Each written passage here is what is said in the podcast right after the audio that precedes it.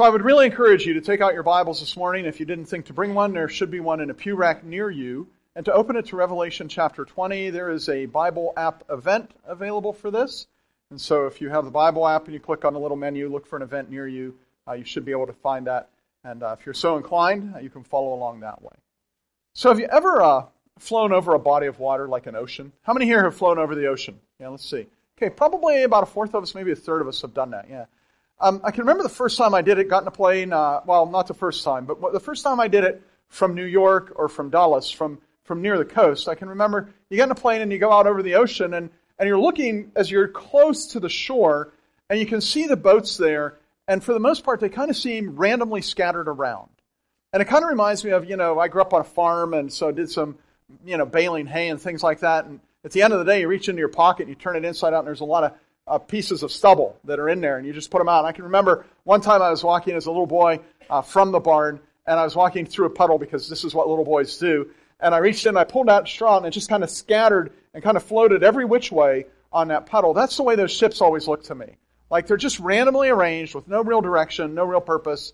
There they are, drifting. But as you leave the continental shelf and you get into the deep waters, you begin to see a different kind of boat you see ocean going vessels. And you notice they're not just drifting, that they are moving with purpose. They're carrying their goods, maybe oil, maybe automobiles, whatever. They have a captain, they have a destiny. They are moving with intention, they have direction. Now, I want you to do this. I want you to think for a moment about those two images.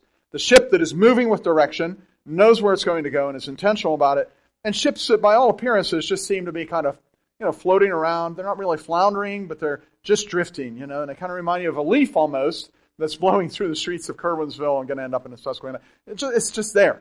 It's just going. What do you think of those two images of those two kinds of ships? and I want to ask you, if you were to characterize your life by one of those images, which would it be? That's not a bad question to consider. If you were to characterize your life as one of these, either a boat that's kind of drifting, going with the tide, or an ocean liner that's cutting its path across the sea, which would you want to be? Now, I'm going to admit to you, there are times I want to be the drifter. right? Had a heavy week, had a big week. I just really, I just want to sit here. And I kind of picture myself, you know, some of those boats are probably fishing boats. And there are times in my life that if I was on them, I would not even cast it out. I would just keep the, the, the, roll, the, the uh, line reeled in I just put on my feet and just sit on that boat. You know, I get that. There are times you just want to drift a little bit. But what about your life?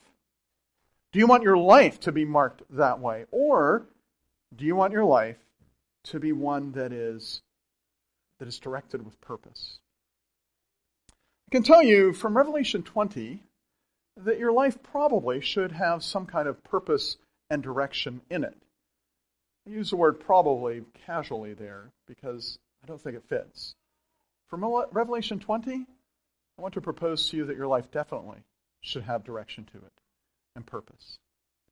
When you read Revelation 20, you begin to see that history is moving in a specific direction, that God has a plan for history. History isn't just a boat that's drifting about. This chapter of the book of Revelation shows you that it has a direction and it has a destination. History has a direction and a destination. I don't pretend to understand all the concepts that God has outlined and touches on this on in this passage. I, I don't even think I'm supposed to. Honestly, I don't think I'm supposed to understand every instance, Gog and Magog, of Revelation chapter 20. Uh, there's only 15 verses there, but it's just way too much to understand. He doesn't go into the detail that a lot of people would like him to there. But there are some things that you can see quite clearly. One of the things I see when I look at this passage is that there will be a specific time when Satan is confined. And we're going to read this passage kind of a few verses at a time in the early part of this service, so you want to refer back to your Bible uh, frequently. There will be a specific time when Satan is confined. It's part of God's plan for history. Look at verse 1. Verse 1 says, I saw an angel coming down out of heaven, having a key to the abyss and holding a great chain, holding in his hand a great chain. Pause for a minute. Maybe you've read that a hundred times and you're not thinking about it. Think about that. If you see an angel, and he's only got two things he's got a key to the abyss, and he's got a chain, you know that boy is coming to do some business, right? He is not coming to drink iced tea with you. He has a purpose and intention.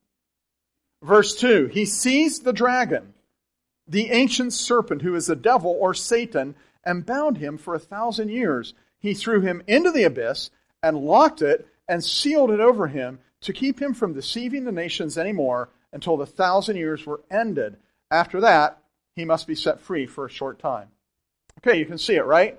There is a time when Satan is thrown into the abyss. There is a time when Satan remains imprisoned, incarcerated, confined in the abyss. And there is a time when Satan is released from the abyss. History is moving in a certain direction, even during this time period in Revelation 20. And as I look at this chapter, I see some other things. I see there is a time when the saints are resurrected. It is part of God's plan for history. Let's pick up at verse 4 where we left off. And I saw thrones on which were seated those who had been given authority to judge. And I saw the souls of those who were beheaded because of their testimony about Jesus and because of the word of God. They had not worshipped the beast or its image and had not received its mark on their foreheads or hands. They came to life and reigned with Christ a thousand years. The rest of the dead did not come to life until the thousand years were ended. This is the first resurrection. Blessed and holy are those who share in the first resurrection. The second death has no power over them, but they will be priests of God and of Christ and will reign with him for a thousand years. Pause. This isn't in my notes, but I want to talk to you about the second death. The first death is when you expire, when you stop breathing, and we call the coroner, and then the pastor says the words, and they put you in the ground. That's the first death. The second death is eternal death. The second death is about the lake of burning sulfur. The second death is spoken about in the last verse of this chapter. Now, this resurrection, remember, I see a time when saints are resurrection. This isn't something like happened to Lazarus. Remember, Lazarus comes forth, uh, come forth. Jesus calls him out of the grave, and he, he comes out and he's alive again. Nor is it like when Jesus raised the widow of Nain from the dead. No, the widow of Nain's son from the dead. Remember, it's a funeral. This widow is coming through. She's weeping. Her son is dead, and Jesus interrupts the funeral. Um, who does that? The guy that's going to raise that boy from the dead. There's, there's one, right? Or even when Eutychus did what some of all of us have done, fallen asleep during a church service and fell out a window. Well, I never fell out the window, but I have fallen asleep in church services and died, and he was raised from the dead. This resurrection is distinct from that, and, and, and all resurrections up until this one are distinct from that because all of those people died again. So theologians say those were resuscitations, but I haven't seen the widow of Nain's son or Lazarus walking around. Have you? Just on a Star Trek movie one time, I think I saw Lazarus. But that's about it, right? Because they died again. But these people will not die again. They're not walking around today. Um, I'm sorry. They, they will live. Well, look at verse 6 again, the last part of it. The second death has no power of them. They will be priests of God and Christ and reign with him for a thousand years history is moving in a specific direction. The third thing I see is there will be a time when Jesus is physically present here on earth. Uh, Zechariah 14, which we're not going to go to, speaks of his feet standing on the Mount of Olives. And that's part of God's plan for history. In fact, the latter part of verse 4 says they came to life and reigned with Christ. Makes sense. Jesus said he would return when he was caught up into the air in Acts chapter 1. And if you're one of the disciples, you know, you're kind of standing there and Jesus ascends into the air and disappears behind a cloud. And they're doing exactly what you and I would do. Like, what just happened? Where'd he go? And God, in his mercy, sends a couple angels to say this Men of Galilee, why do you stand here looking into the sky? This same Jesus who's been taken from you into heaven will come back in the same way you have seen him go into heaven. He's coming back the same way that he left. Not a different way, the same way that he left. And we know he's here, his feet on the Mount of Olives, because history is moving in a specific direction. Fourth, I see there's a great battle. Let's keep reading this part of God's plan for history in verse 7. When a thousand years are over, Satan will be released from his prison and go out and deceive the nations in the four corners of the earth, Gog and Magog, and to gather them together I'm sorry, and to gather them for battle. In number, they're like the sand of the seashore. They marched across the breadth of the earth and surrounded the camp of God's holy people, the city he loves.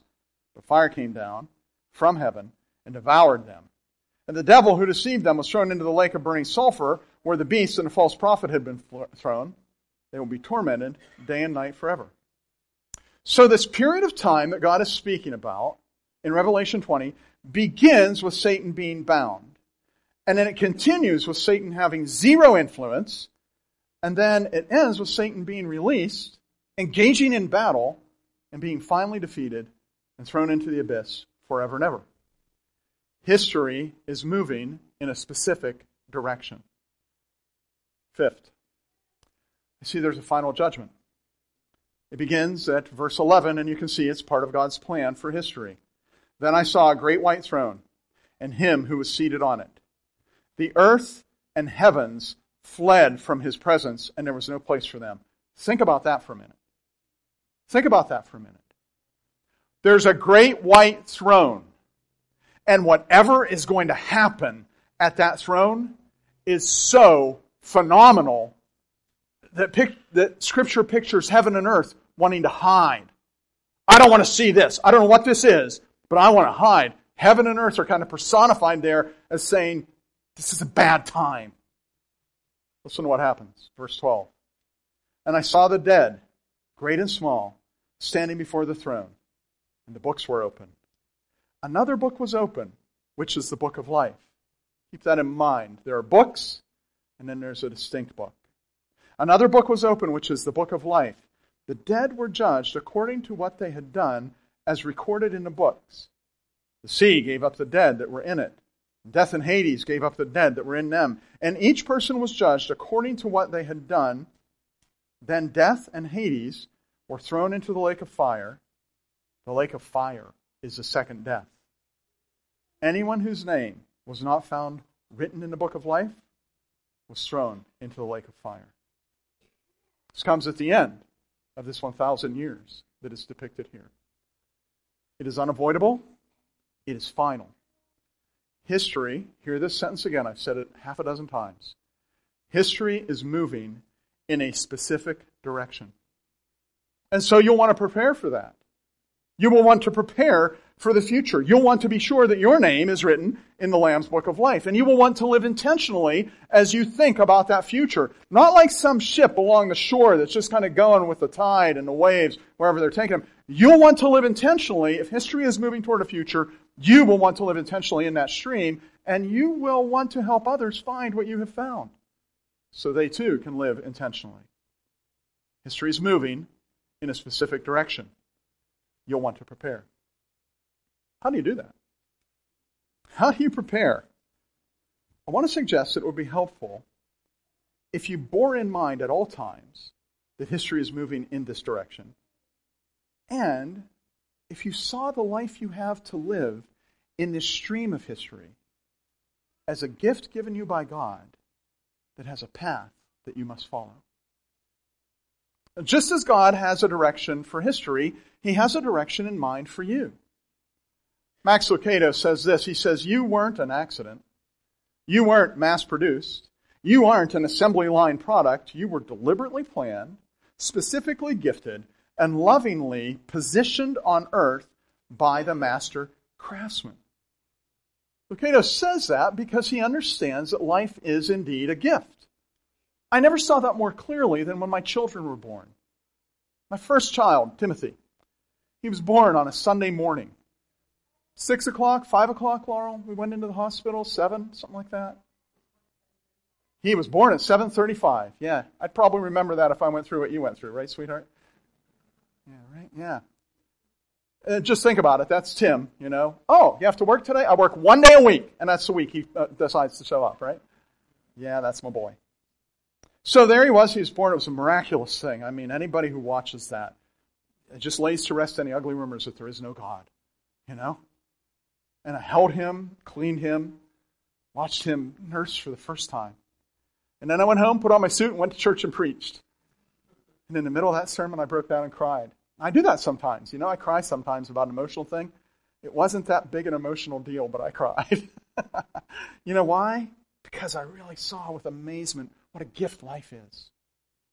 Life is an amazing gift. And you know, you know that gifts are given with an intention in mind. You know? You, you don't give my wife a shotgun to go hunt rabbits because she has no intention of doing that. And you think about, well, how will she use this? By the way, I'm going to spoil a present for you, Laurel.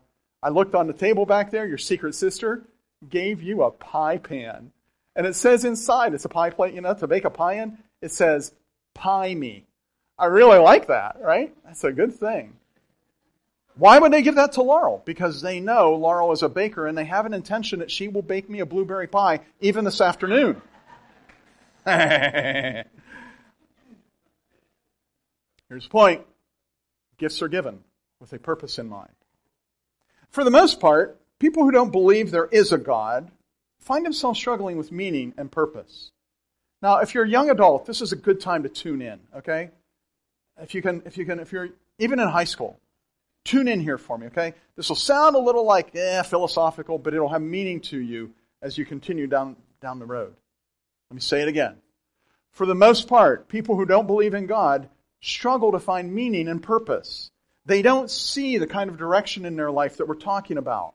They lack a sense of spiritual belonging and therefore spiritual intention, and they might even end up believing that they are what Dr. Reamer calls cosmic accidents. Like I'm just here because the accident laid an egg. I mean, the, the universe laid an egg. Here I am, you know?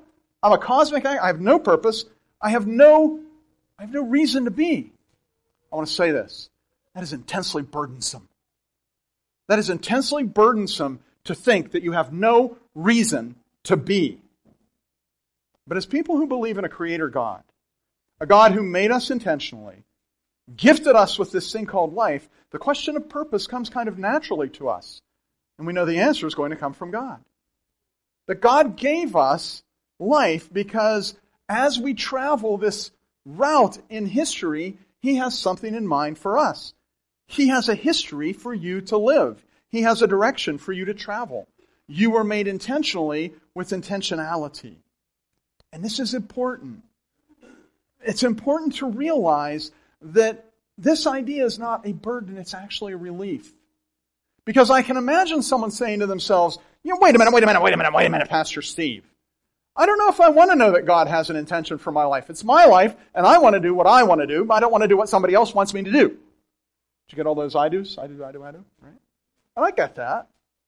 I want to do what I want to do. Who does God think He is, sticking His finger into my life to kind of tweak it or to interfere with it? I don't know that I can trust Him. I don't know that I want to surrender to Him. I don't know that I want God poking around in my life. I get that. But I want to help you with that question, okay? I want you to imagine. Who here is 16 years old? Anybody? That's a shame. Yeah, there he is. Was that Brian Warren? Brian, you are not 16. I want you to imagine you're 16 years old. I want you to imagine that your dad is a mechanic. And I want you to imagine for your 16th birthday, he buys you a car. And while we're having this little fantasy cruise, he gets you the Dodge Demon that's over 700 horsepower. You up for that? All right, yeah, okay. So he buys you this nice car. He's a good dad and he knows mechanics and, and he's all good. Um, but, and, and one morning you get up and you look out, there it is in the driveway, and the engine hood is up on it, and your dad is poking around under the engine hood there. Are you alarmed? Not at all. You are not alarmed because you know that your father gave you that as a gift, and you know that your father is a good mechanic, and you know that whatever your father's doing in there is a good thing. Do you get the point? Did you connect the dots there? Your father in heaven gave you life. Why would he do anything to damage it or destroy it? In fact, whatever this master designer is going to do in your life will only serve to increase its richness, its texture, its color. It will only make it better because he's a good father and he's a master designer. Okay, let me get real personal and real honest. My daughter and her family feel that God has a purpose for their life. And they have relocated an ocean away from Laurel and me. Occasionally, someone will say to me, Steve, it must be just so awful to have your children overseas. And at first, I felt like it would be. In fact, when my children put on their shoes and got ready to head away, so to speak, this thought crossed my mind. What was I thinking allowing all those missionaries to speak in my church? Honestly. Real God, real life, real people. That was a real thought that I had. Huh. But I can honestly say to you, I can honestly say to you that I love it. Let me look you in the eye. I love that my children are serving an ocean away. I wouldn't have it any other way. They are living out God's direction in their life. Hear from them almost daily. To my surprise, I find that Laurel and I are probably closer to them than many people whose families live right down the street from them. God has blessed us with that. And my children would not want it any other way. If they had to come home, it would break their hearts. They love what they do. Now, sure, we miss them. Absolutely, we miss them. And there are times that we wish they were right here. And there are times that we wish we were right there. I don't know if I've mentioned this or not, but I have a couple grandchildren and I miss them, right? There are times even when I am jealous of people whose grandkids live right here and kids live right here. There are times that I even struggle with envy. But listen to this sentence it is not a heavy burden. It is not a burdensome thing. If they are where God wants them to be, that's good. And if they are not where God wants them to be, if they were fighting against God's direction in their life, that would be burdensome to me. That would be a struggle for me. They would struggle. We would struggle. And that would be tough. But actually, because they're where they, where they know they should be, it's a relief. It's kind of weird, but it's a relief. In contrast to that, little is more gnawing to your soul than the idea that life has no purpose and no direction. That you can do whatever you want to do. And in fact, you got to figure out what it is that you're going to do. If you have something, something in your life that you feel is of divine origin, that you feel is of divine nature, then getting out of bed in the morning is a good thing to do. But life without that divine purpose can be excruciating to the discerning. There's a guy named Albert Camus. My wife said, You can't call him Albert Camus. He's French, so you should use his French name, Albert Camus. Or you should anglicize it, English it, Americanize it, and just say Albert Camus. I said to my wife, I can do whatever I want, and so I said, Albert. No, I say Albert Camus. Right? Albert Camus was an author. He was an existentialist author, and he believed that life had no meaning, that it had no purpose. There's no meaning in life. There's no purpose in life. And so the question came up, well, then why not end it all? If there's no purpose in life, then why not just go ahead and, and end it? Listen to his answer and tell me if you think it is as pathetic as I think it is. Here's what he says. Suicide is of little use to those who believe that life has no meaning because we believe that death has no meaning. Really? Yeah, there can be no more meaning in death than there is in life. Well, that's just depressing. If that's all you got, that is just depressing. It's not satisfying at all. Here is what is satisfying knowing who you are, knowing whose you are, knowing how you are, knowing why you are, knowing where you are, and living a life that is flowing in the direction that God has charted for it. That is amazingly satisfying. God has a direction for history, God has a direction for your life. And when you're in it, it's a good thing. God has a direction for your life. But it might not be as specific as you've been led to believe that it would be. I mean, often when we talk about God having a direction for your life, and you notice I am trying to avoid using the phrase God's will for your life. Because often when we use this kind of language, people are like, oh yeah, God wants me to be a pastor, or God wants me to be a missionary, and if I don't have those two things, then I guess God doesn't want me to be anything, right? And that is just so wrong. That's so wrong. Indeed, there are individuals who have very specific calls on their life. A missionary better have a call on her life or his life, or they won't stick it out. And in fact, I would say the same as a, of a pastor. That if I did not know that this is specifically where God wanted me to be, then I wouldn't be able to do it. I wouldn't be able to stay. So yeah, there are individuals that have specific kinds of calls on their life, but, but, but that specific kind of call probably isn't on everybody's life. Rather, it's a much more general kind of call. And when you feel like, well, God has a specific will for my life and He has a specific direction for my life and it encompasses everything, that can be a little laborious. It can be a little laborious because you can take it to some, some absurd places. Which house should I buy? God, what is your will on which house I should buy?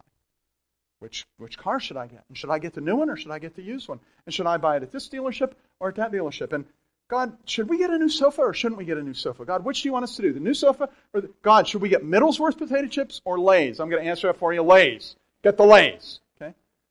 And, and, and God, listen, those kinds of things can make you crazy. God, God doesn't have that specific path for you to follow where He tells you where to put every foot, so to speak.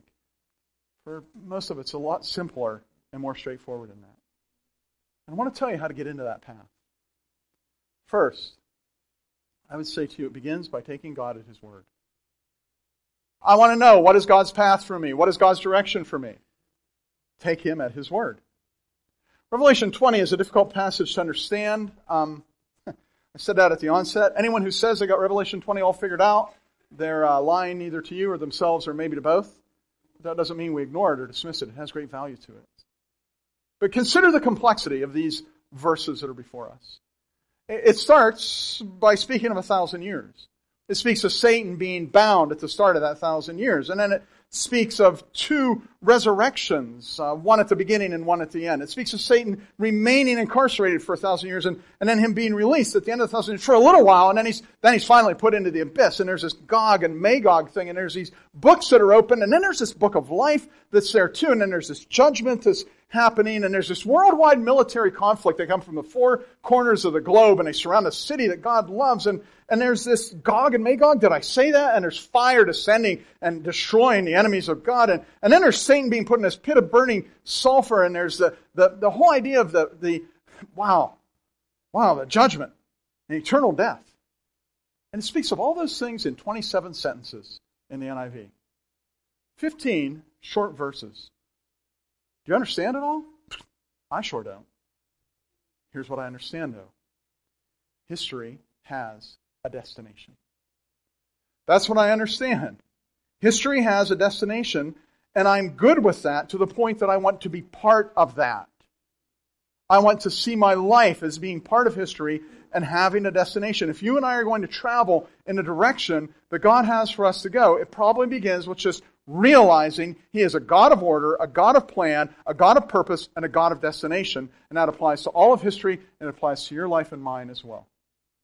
So, number one, take God at His word if you want to live the history He has for you. And second, prepare for the future that God reveals. And the first part of that would be making sure your name is written in the book of life. How do I do that? How do I make sure my name's written in the book of life? Well, well, it's a matter of believing that all of this wrath that you've seen in the past 19 chapters is something that all of humankind is deserving of, except for the grace of God. That God did demonstrate his love to us in this. While we were yet sinners and objects of his wrath, Christ died for us. And when we turn to him and trust that his death on the cross was for us, we're saved from his wrath. And a book is open in heaven, and someone writes your name in the Lamb's book of life. And if you've never done that, that's the order of business to take care of today. It's a matter of trusting Jesus. Because, because the last verse of chapter 20 is insanely sobering when it says, Anyone whose name was not found written in the book of life was thrown into the lake of fire. So, number one, be sure your name is written in the book of life. Turn your heart to Christ. Ask Him to save you. Trust Him. follow him. And number two, live a life that demonstrates that, that reveals that you have encountered him. How do I follow the direction that God has for my life? I live a life that shows that I get it. you, you learn to be the kind of wife that God wants you to be. You learn to be the kind of dad that God wants you to be. You live the kind of life maybe of singleness that honors God. You live the kind of life maybe of widowhood that honors God. Wherever your path is taking you, you consistently say, how do I exhibit the fruit of the Spirit? How do I behave with love, joy, peace? How do I behave with kindness, goodness, faithfulness? How do I live with gentleness and self-control? If I want to follow the path that God has laid out for me, I live a life that reflects that I belong to Him. And I choose to honor Him in all I do. And third, if you want to live the history that God has for you, it's probably a matter of prioritizing the most important concept in life, and that is the gospel of Christ. You will never hear a more important sentence than this Christ came to die for your sins. And if you turn your heart away from your sin toward Him and trust Him and His death to save you, you have eternal life. There is nothing I can say that is more important than that. How do I prepare and follow God's direction in this life? I prioritize the proclamation of that message. This week on Facebook, a post came up from the Christian and Missionary Alliance, and it was a snippet of a blog post that uh, they had there. It was written by a guy named Fred Allen. I don't know Fred. The title of it was kind of a Latin pun Reductio ad Philanthropum. And here's what that means reducing everything there is to a matter of giving and showing benevolence. Okay? Listen as I read a little bit. I shared that on our church Facebook page, my own Facebook page, and it's also in the YouVersion Bible app. I just want to read a couple, a couple of, uh, a few sentences from it. Allen asks this What happens when a church is reduced to simply doing good deeds? Do you get that? The world understands charity, and the world welcomes charity. The world likes nothing better than efforts to help the disadvantaged, the oppressed, or those in crisis. What the world does not like, however, is any indication that it is sinful and in need of Christ. The ancient Christian doctrines of sin and the supremacy of Christ are increasingly incompatible with our militantly secular culture. Any verbal representation of repent and believe is dangerously close to being classified as hate speech, a heinous crime against the civilized social order. To counter this rather uncom- uncomfortable situation, the current trend amongst Christians is to excise or get rid of the good news and separate it from, the, from good works. Or at least hit the mute button on any talk pointed to Jesus. Huh. Listen, we can't afford to do that. I mean, I am all for good deeds. I am all for helping the poor. We do that. Our church literally gets thousands of dollars to help people who are poor. You do that. And we go into homes and we help people where we can and when we can. And I believe that is vitally important. but that is not the end of history. And if that is all we do, we are not following God's direction for his people. Presenting good works without presenting a crucified Christ and a need to respond to him, that is a heinous treachery in the kingdom of God. You see, history is moving in a specific direction. And as important as everything else may be in this life, nothing should displace the priority of sharing the means of salvation. Faith alone, in Christ alone. Hmm. So, where do you find meaning in your life? Do you ever wonder why there's not more meaning in your life? I mean, as you're sitting here today or this past week, you were thinking, yeah, I just don't know that my life has a meaning that I thought it would. Maybe the problem is you're missing the importance of passages like Revelation 20. Without such texts as Revelation 20, history really is just drifting along. If there's not an end in mind, if there's not a destination, then we're just sitting in fishing boats without our, our line in the water, just kind of meaninglessly floating with the tide. But that is not the case. History is not just drifting along. History is moving toward an objective. It is on a God given tor- course to a God ordained destination. It has a purpose, and as you embrace that, you begin to see your own purpose. And I want to pray that you would see your place in that purpose. So let's stand together and we'll unite our hearts in prayer.